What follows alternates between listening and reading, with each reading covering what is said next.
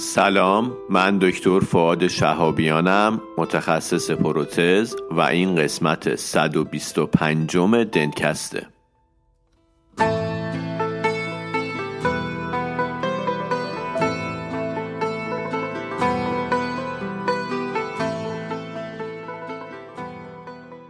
دنتکست مجموعه ای از پادکست هاست که در اون ما با همدیگه مقاله می‌خونیم. یعنی مقالات خوب و جذاب رو انتخاب می‌کنیم با همدیگه مرور می‌کنیم و به اشتراک می‌ذاریم.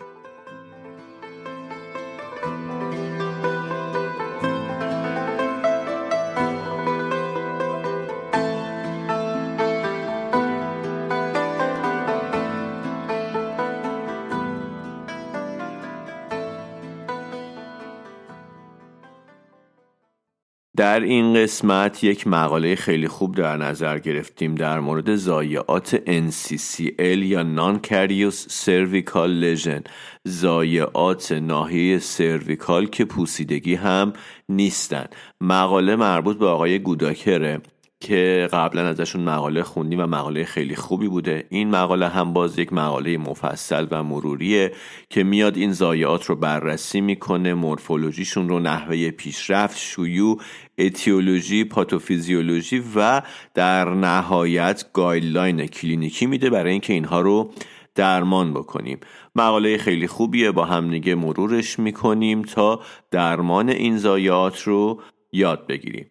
مقاله مربوط به مجله American College of Prosthodontists و مقاله خوبی همونجور که گفتم و سال 2022 چاپ شده. با من همراه باشید.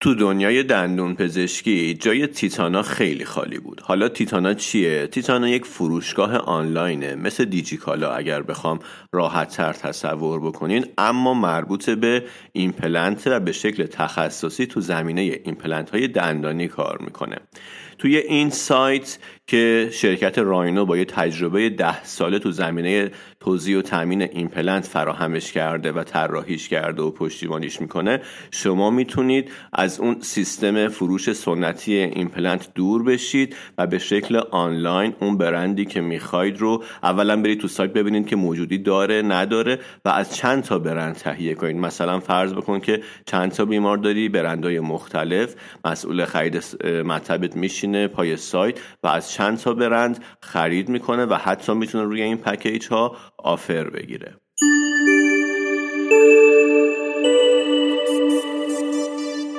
وقتی افراد به سنین میان سالی می‌رسن خیلی از دندونهاشون نشونه هایی از سایش داره. این سایش به خاطر از دست رفتن بافت مینرالیزه دندون بر اثر عوامل فیزیکی و chemophysical ه که حالا می‌تونه ناشی از attrition باشه. erosion باشه یا abrasion. هر سه تای این واژه ها تحت عنوان سایش دندونی طبقه بندی میشن. این یعنی ما وقتی میگیم سایش هر سه تای اینها رو شامل میشه. erosion abrasion و attrition.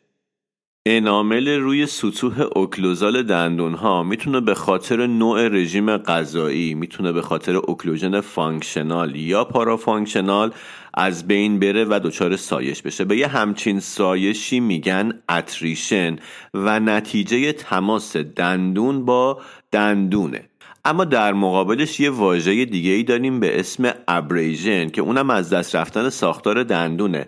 اما عاملش فاکتورهایی غیر از تماس دندون ها با هم دیگه است. پس یه اتریشن داریم یه ابریژن. attrition مربوط به همون چیزایی که گفتم رژیم غذایی و occlusion و parafunction اما مربوط به تماس دندون با دندونه و abrasion هم سایشه اما متفاوته. یکی از علل abrasion اینه که مثلا خیلی محکم مسواک بزنیم. این باعث ایجاد abrasion میشه.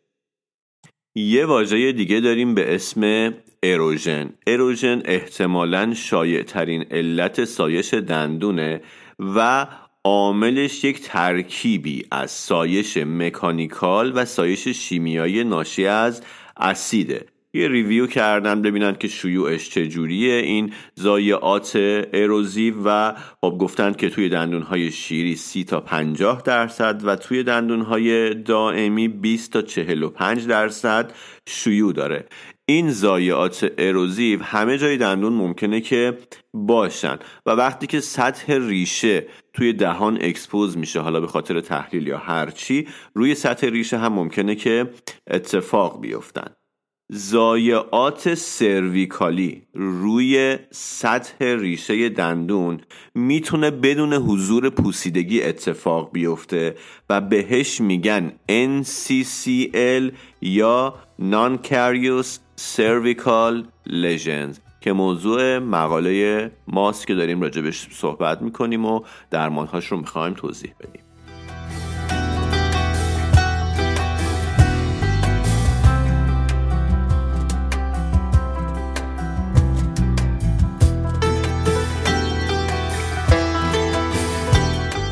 زایات NCCL از دست رفتن بافت مینرالیزه دندون در طول سطح دندون و نزدیک gingival margin و معمولا از ناحیه cementoenamel junction به سطح ریشه دندون گسترش پیدا می کنند. این ضایعات ممکنه که سطحشون صاف باشه. ممکنه که یک فرو رفتگی های کم عمق round شبیه نعلبکی باشه روی ناحیه cervical دندون یا یه فرو رفتگی های تیز V شکل مانند باشن. عمق این زایات متفاوته. ممکنه تو بعضی از زایات کم عمق باشه یا تو بعضی از زایات مثلا زایات وی شکل ممکنه که عمیقتر باشن و به عمق دندون نفوذ بکنن.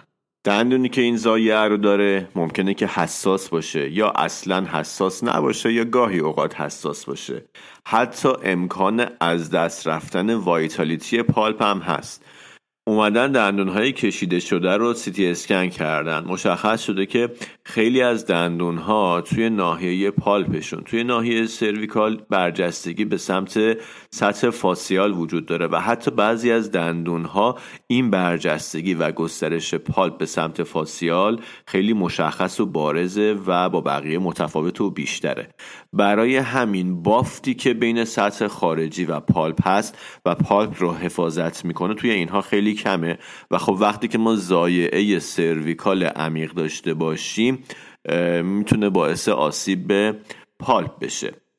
در کنار این مسائلی که گفتم خب این ضایعات روی یکپارچگی ساختار دندون اثر منفی می‌ذارن. روی زیباییش هم اثر منفی می‌ذارن. اشکال متفاوتی دارن ممکنه کم عمق باشن concave ویت شیپ ناچ و شکل نامنظم هم از اشکالی هستش که توی این مقاله برای اینها ذکر شده. وقتی که زیر میکروسکوپ این زایعات رو بررسی کردن مشخص شده که اونایی که شبیه نلبکی هستن اون زایعات تقریبا یک سطح صافی دارن. اما اونایی که وج شکل هستن روشون شیارهایی هست که حالا نسبتش دادن به محل برس های مسواک.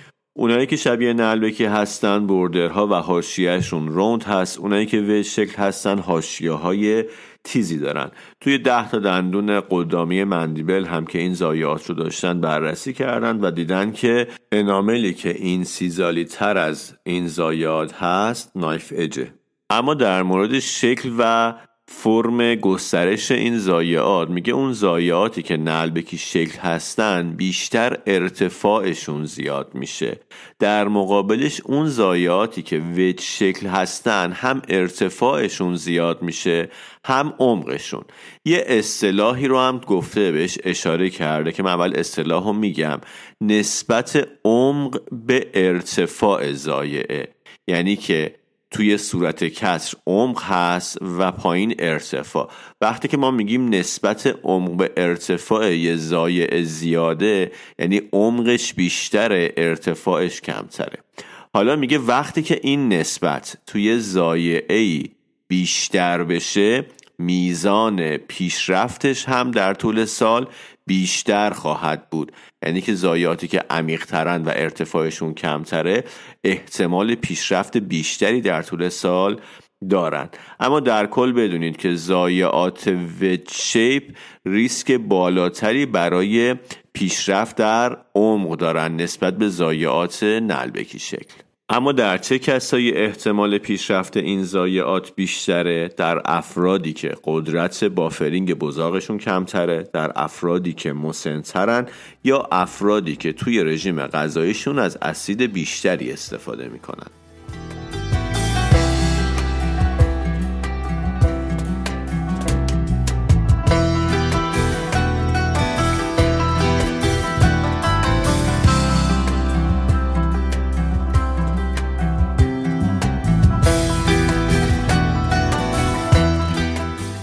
ادامه در مورد شیوع و محلهای این زایعه صحبت کرده. خب یه سری عدد داده چند تا مقاله ذکر کرده که شیوعش چقدر نمی‌دونم توی مقاله 9 تا 93 درصد همچنین درصدهای متعدد داده که اینا رو توضیح نمیدم چون حفظ کردنی هم نیست. اما خب بدونید که گفته که با افزایش سن شیوع این زایعات افزایش پیدا می‌کنه. اما در همه سنین که شامل افراد جوانتر هم هست وجود داره.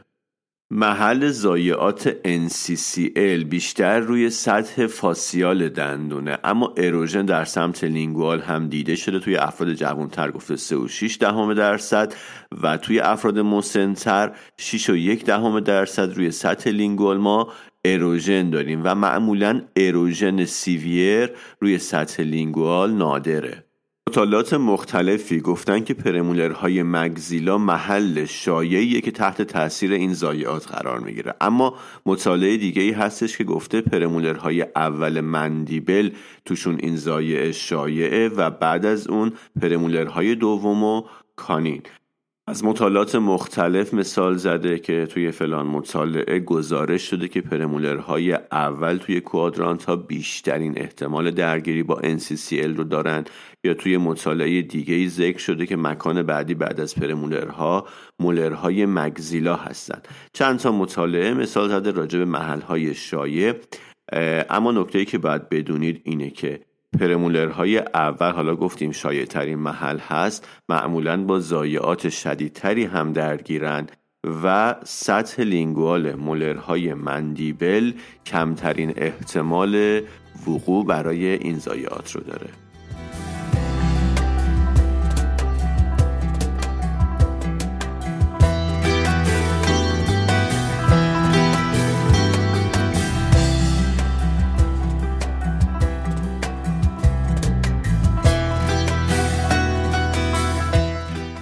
برای زایات NCCL اتیولوژی و دلایل مختلفی ذکر شده. اما کلا بدونید که این زایات مولتی فاکتوریالن یعنی فاکتورهای مختلفی دست به دست هم میدن و باعث ایجاد این زایعات میشن. چیزایی که باعث میشه که فرد مستعد بشه به این زایعات مسواک زدن شدید و محکم به شکل افقی استفاده از غذاهای اسیدی و نوشیدنی های حاوی اسیده اون بیماری هستش که رفلاکس گاسترو ازوفاگال داره. اون بیماری هم باعث این مسئله میشه. آسپ هم نوشته که از عوامل contributing factor ه و داروهایی که باعث کاهش جریان بزاق میشن. کلا نوشیدنی های حاوی اسید به مینای دندون آسیب میرسونن. این نوشیدنی ها ممکنه که مثلا نوشابه گازدار باشه ممکنه که آب میوه های مرکبات باشه یا شراب که گفته که یه رسمی که توی اروپا هست شراب با پنیر می‌خورن. این پنیر کمک می‌کنه که اون اسیدیته بافر بشه خونسا بشه و بعد هم خودش حاوی کلسیوم و فسفات هست و کمک می‌کنه که اگر دندون دمینرالیزه شده مجدد مینرالیزه بشه. ارتباط بین ضایعات erosive و رژیم غذایی حاوی اسید مشخص شده. مشخص شده افرادی که بین وعده های غذاییشون از اسنک های اسیدی کمتری استفاده می‌کنن این ضایعات NCCL رو کمتر دارن. اما خب وقتی ترکیبی از اینها باشه یعنی که شما مثلا یه رژیم غذایی اسیدی داشته باشی بعد اون غذای به صلاح خشن و زبر بخوری و مسواک هم بزنی همه اینا می‌تونه باعث بشه که شیوع ضایعات سرویکال بالاتر بره. و توی مطالعه دیگه مشخص شده این الگوهای رفتاری رعایت بهداشت و خوردن غذاهای اسیدی به راحتی قابل تغییر نیست. اومدن واسه افراد یک جلسه مشاوره گذاشتن توضیح دادن ولی در نهایت تغییر نکرده و به این نتیجه رسیدن که اون رژیم غذایی و عادات بهداشتی به راحتی تغییر نمی‌کنه. حتی وقتی که بیمار می‌دونه که این واسش چقدر مضره و به دندونهاش آسیب می‌زنه. علاوه بر ابریژن و اروژن به نظر میاد که عوامل اوکلوزالی هم می‌تونن منجر به ضایعات NCCL بشن. فاکتورهایی که مربوط به اوکلوژن و نیروهای اوکلوزالی هستند شامل این مواردن. مثلا فستهای سایشی اوکلوزال تماسهای سنگین اوکلوزالی افزایش نقاط تماس دندونها با همدیگه یا تماسهای premature تماس طولانی مدت دندونها با هم group function دندون قروچه یا بروکسیسم و تماس های طرفی بیش از حد دندون ها با هم دیگه. حرکات نامنظم lateral ی دندون ها روی هم دیگه و یا عدم محافظت canine و نبود canine disclusion در حرکات طرفی فکی. با استفاده از آنالیزهای کلینیکی و آنالیزهای مختلف مشخص شده که بین اتریشن، ملوکلوژن و NCCL رابطه وجود داره. اما خب مطالعاتی هم هستن که از روش های دیگه اومدن اتیولوژی زایات NCCL رو بررسی کردن و گفتن که وجود سایش اوکلوزالی ارتباطی به شکلگیری این زایات NCCL نداره و خود این فاکتورهای occlusal ی به تنهایی نمی‌تونن وجود و ایجاد ضایعات NCCL رو توجیه بکنن. یه مطالعه systematic review هم اومده مطالعات مختلف رو بررسی کرده تا ببینه که آیا occlusion در pathogenesis این ضایعات NCCL نقش داره یا نه که خب به این نتیجه رسیده که هنوز نمیشه در مورد این نظر قاطع داد. کلا محل controversy ه اما همه مطالعات ضد و نقیضی که گفتم منجر به ایجاد یک واژه‌ای شده به اسم abfraction که توضیح میدم abfraction چیه و خود این abfraction هم محل controversy و مناقشه است.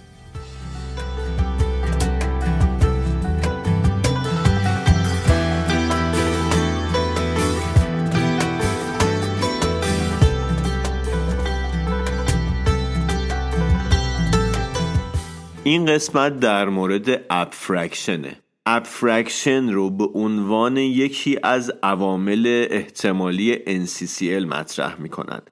منظور از واژه abfraction سایش های ناحیه cervical ناشی از استرس های mechanical به علت loading هستش تصور بر اینه که malocclusion و جویدن باعث ایجاد استرس های tensile میشن و اینها در نهایت ممکنه که منجر به ضایعات NCCL تحت عنوان abfraction بشن. گفته شده که وقتی که نیروهای occlusal سنگینن و دندون دچار bending و flexure میشه این احتمال داره که در نهایت منجر به NCCL بشه چون استرس ها توی ناحیه cervical تجمع پیدا می‌کنن. مطالعات مختلف finite element انجام شده و این احتمال رو تایید کرده که آره وقتی که نیروهای occlusal داریم و به اصطلاح نیرو زیاده اون استرس occlusal ی می‌تونه توی ناحیه cervical منجر به NCCL بشه. حالا سوالی که پیش میاد اینه که finite element چیه؟ اینو من قبلا توضیح دادم توی دنتکستا. finite element یه مطالعه کامپیوتریه یعنی که شما یه جسمی داری بعد میای با کامپیوتر شبیه سازی می‌کنی که اگر روی این من فلان اثر رو بذارم اون جسمم چجوری واکنش نشون میده. مثلا اگر بهش از فلان قسمت نیرو وارد بکنم با توجه به ویژگی هایی که براش توی اون برنامه کامپیوتری تعریف کردم این نیرو باعث میشه که استرس کجاها تجمعش بیشتر بشه به چه شکلی در بیاد.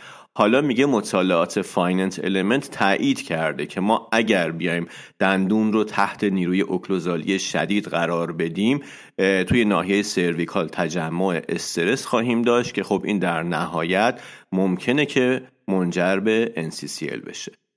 حالا روند رو چجوری توضیح داده؟ گفته که خب ما طبق finite element متوجه میشیم که وقتی که دندون تحت تاثیر نیروهای زیاده تحت تاثیر نیروهای functional سنگین و parafunction ه. هی توی ناحیه cervical تجمع استرس داریم حالا به شکل tension و compression. وقتی که این ادامه پیدا می‌کنه زمان هم بهش می‌خوره و هی تکرار میشه این از حد تحمل fatigue دندون میگذره و اینجاست که اون ساختارهای mineralize ه مستعد تخریب میشن و امکان شروع یک ضایعه cervical خواهیم داشت. یه مطالعه finite element سه‌بعدی دیگر رو مثال زده که روی premolar های دوم mandible انجام شده و مشخص شده که وقتی که ما به این دندون نیروی اوبلیک و به صلاح مورب وارد می کنیم تجمع تنش ها و استرین توی ناحیه سرویکال آسیمتریکه که این میگه با تصویر زایعات آسیمتریک NCCL مشابهت داره. همون نویسنده باز اومده یه مطالعه سبودی دیگه انجام داده و نتیجه گرفته که استرس ها توی ناحیه cementoenamel junction جمع میشن تجمع پیدا می‌کنن که این هم باز محل شایع بروز ضایعات NCCL و در نهایت یک مطالعه systematic review مثال زده. خب مطالعات systematic review می‌دونیم که مطالعات خیلی معتبری هستند و این مطالعه اومده گفته استرس های occlusal با NCCL رابطه دارند اما در عین حال نویسندش گفته که هیچ مطالعه کلینیکی انجام نشده که NCCL رو مرتبط با استرس های مکانیکال نشون بده و نشون بده که استرس مکانیکال به تنهایی می‌تونه منجر به NCCL بشه. یه پرانتز باز بکنم اینجا. خود NCCL اون الش معنی زایعه داره. میشه مثلا نان کریو سرویکال لژن من میگم ضایعات NCCL خب مشخصا اشتباه ادبیه و اشتباه ترجمه‌ای. ولی خب راحت دیگه تو دهنم افتاده میگم ضایعات NCCL ولی شما بدونید که اون NCCL L ش میشه lesion حالا من نمی‌خوام خیلی ریز بگم مطالعات چیه. بعدش توی پاراگراف بزرگ اومده چندین مطالعه رو مثال زده که بگه از لحاظ کلینیکی وجود abfraction توی شک و تردیده. یعنی مطمئن نیستن که مسائل occlusal فشار occlusal و به اصطلاح استرس های occlusal منجر به abfraction بشه. و میگن که این واژه واژه abfraction ممکنه که گمراه کننده باشه و نباید به عنوان یک عامل etiology به اصطلاح مستقل بهش فکر کرد. بعدش خودش اومده توضیح داده که چرا توی مطالعات در مورد abfraction مطالعات کلینیکی اهمیت کمتری نسبت به finite element دارن و چرا نتایجشون متناقض و متضاد گاهن با مطالعات finite element علتش هم اینه که کلا پروسه رخ دادن این مسئله پروسه طولانیه و بعد هم وقتی که اتفاق میفته بزاق و محیط دهان شواهد رو از بین می‌برن. یعنی چی؟ یعنی اینکه مثلا اگر به خاطر اون fatigue بافت mineralized جدا میشه سری بزاق این رو با خودش می‌بره و ما نمی‌بینیم. یا اگر مثلا ماتریکس کلاژنی dentin به دهان expose بشه یا cementum و اینها به وسیله آنزیم های بزاق از بین میرن و قابل بررسی نیستن. برای همین میگه که چون شواهد سریع از بین میرن ما نمی‌تونیم اینکه مطالعات کلینیکی این رو تایید نمی‌کنن بهش خیلی اهمیت بدیم به خاطر اینکه finite element این رو تایید می‌کنه تجمع استرس ها رو نشون میده و نشون میده که اونجا اتفاق میفته و ما fatigue هم داریم یعنی این جزی از ویژگی های ماده است. پس ما برای بررسی abfraction از approach finite element استفاده می کنیم و مطالعات کلینیکی خب مشخصه چون شواهد از بین میره چیزی به ما نشون نمیدن. تو مطالعات finite element مشخص شده که توی دندون premolar اول mandible وقتی که نیرویی که به دندون وارد میشه نیروی 200 نیوتونی مثلا در راستای محور طولی نباشه و مورب به دندون وارد بشه اون فلکشر و دفورمیشن دندون ده برابر میشه. و یه نکته جالب دیگه این که وقتی ما مثلا یه زایعه وج شکل داریم که یه نقطه تیز عمیق داره اونجا تجمع استرسمون بیشتره و این استرس بیشتر باعث میشه که زایعه ما بیشتر پیش بره و اونجا فتیک فیلرمون بیشتر باشه و زایعهمون پیشرفت بکنه. کل این مطالعات نشون داده حتی تو یک نیروی نرمال مثلا 100 نیوتونی که زیاد اتفاق میفته توی اوکلوژن و نیروهای اوکلوزالی وقتی که این نیرو به شکل اوبلیک وارد بشه ما تجمع استرس توی ناحیه سرویکال زیاد خواهیم داشت. اونجا هم انامل نازکتر از بقیه جاهاست و ممکنه که دچار فتیک بشه جدا بشه و ما زودتر برسیم به اون ناحیه زیری و دنتینو و بعد هم ضایعه شروع بشه و پیشرفت بکنه. و خب گفتم که مطالعات کلینیکی این مسئله رو به سختی نشون میدن finite element ها نشون میدن تجمع استرس و strain رو. اما در هر صورت حالا ما چه این اصطلاح abfraction رو بپذیریم و چه نپذیریم؟ توی NCCL ها توی اون ناحیه ما demineralization داریم.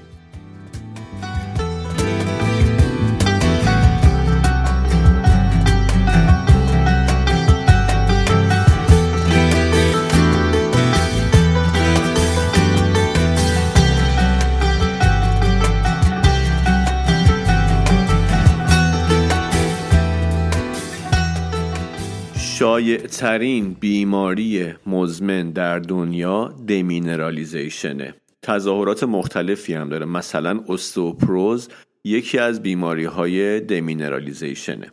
یا پوسیدگی و خب خود NCCL هم جز این دست است. اومده شیوع این ضایعات NCCL را بررسی کرده و به این نتیجه رسیده که دومین بیماری demineralization شایع در بدن NCCL اولیش خب مشخصا پوسیدگیه. این زایات دمینرالیزه کننده که حالا استوپروز هست پوسیدگی هست NCCL هست علل متفاوت و اتیولوژی های متفاوتی دارند. از نفوذ مایعات بگیرین مسابولیسم هموستازیس بایومکانیک مسائل و سایش های مکانیکی عفونت های مربوط به بایوفیلم و اینها. NCCL هم اتیولوژی های متعددی داره و مکانیسم های مشخصی برای demineralization اما یه نکته ای که داره هر دندونی طرح و الگوی ضایعش مشخصه خودشه و منحصر به خودشه. حتی ممکنه که ما مثلا چند تا ضایعه داشته باشیم که هیچ کدوم شبیه هم نباشه یا حتی مثلا یه طرفه باشه. لزومی نیستش که حتما symmetry باشن symmetric باشن به اصطلاح و تقارن داشته باشن. مثلا اگر چهار پایین چپ هست حتما چهار پایین راست هم زایعه داشته باشه. الگوی خاص خودشو داره هر دندون و زایعه هم منحصر به خود همون دندون هستن. زایات دمینرالیزه کننده یه طیف وسیعی از بیماریان که هم می‌تونه عفونی باشه هم غیر عفونی. مثلا باکتری هایی که پوسیدگی ایجاد می‌کنن باعث ایجاد NCCL نمیشن. اما یه سری میکروارگانیسم هستن که حالا اینجا نوشته fusobacterial ها اینا باعث میشن که اون ای که وجود داره تحت تاثیر اسید قرار نگیره یا اثر اسید رو خونسا می‌کنن. باهاش تداخل دارن و pH ش رو تنظیم می‌کنن. میگه این باکتریا ممکنه که روی ضایعات NCCL اثر بزنن ولی خب اثر مثبت پیشگیری کننده. تعادل بین پروسه های demineralization و remineralization در حضور یه مقدار کافی فلوراید باعث میشه که شیوع پوسیدگی ها کاهش پیدا بکنه.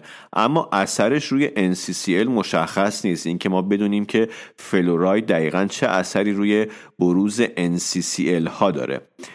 میگه وقتی که ما میزان فلورایدمون به شکل فیزیولوژیک و optimal هست باعث میشه که اون hydroxyapatite هامون تبدیل به fluorapatite بشن و این fluorapatite ها dense تر از hydroxyapatite ن و خب کمتر تحت تاثیر acid attack قرار می‌گیرن. مشخصا خب وقتی که اینها dense تر هستن اون حالت اضمحلال mechanical هم توشون دیرتر اتفاق میفته اما در هر صورت اثر fluorapatite روی جلوگیری از NCCL شیوعش و نحوه و میزان پیشرفتش نامشخصه.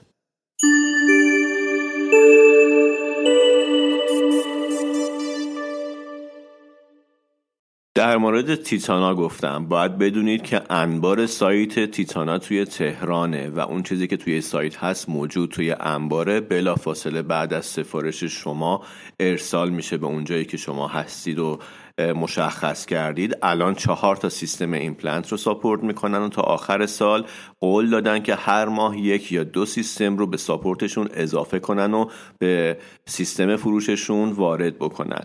هم می‌تونید تک برند خرید بکنید هم می‌تونید از چند تا برند توی پکیج خرید کنید. تخفیفات پلکانی بگیرید. امکان خرید اقساطی هست و حتی امکان تعویض نامحدود خریدهاتون. همراه این قسمت ما شرکت راینو و سایت تیتانا هست.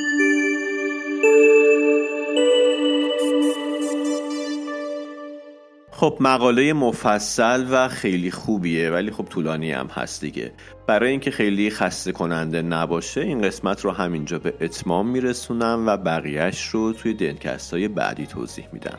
خیلی ممنونم که وقتتون رو در اختیار من گذاشتید. امیدوارم که اوقات خوبی رو داشته باشید. به مهربونی ظاهر جونی. هر شب و هر شب و هر شب مسی و آواز خونی. یه دفعه همین میونم. مثل دردی توی لحظه. می‌کنه مغزتو پاره. مثل یک گیاه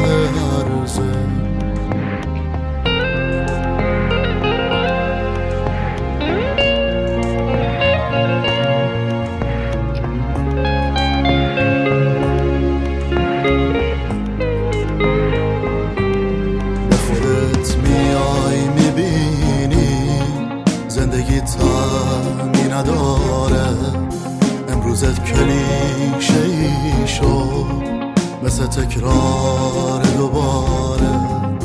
به خودت میای می‌بینی زندگی تانی نداره.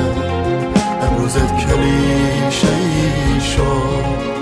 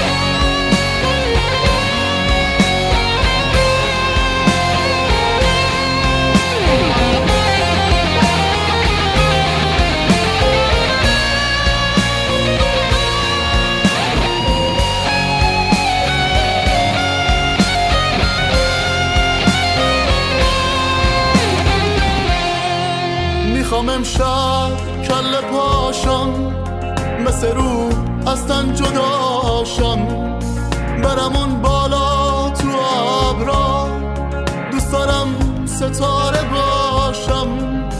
یه روزی آره یه روزی توی سگدونی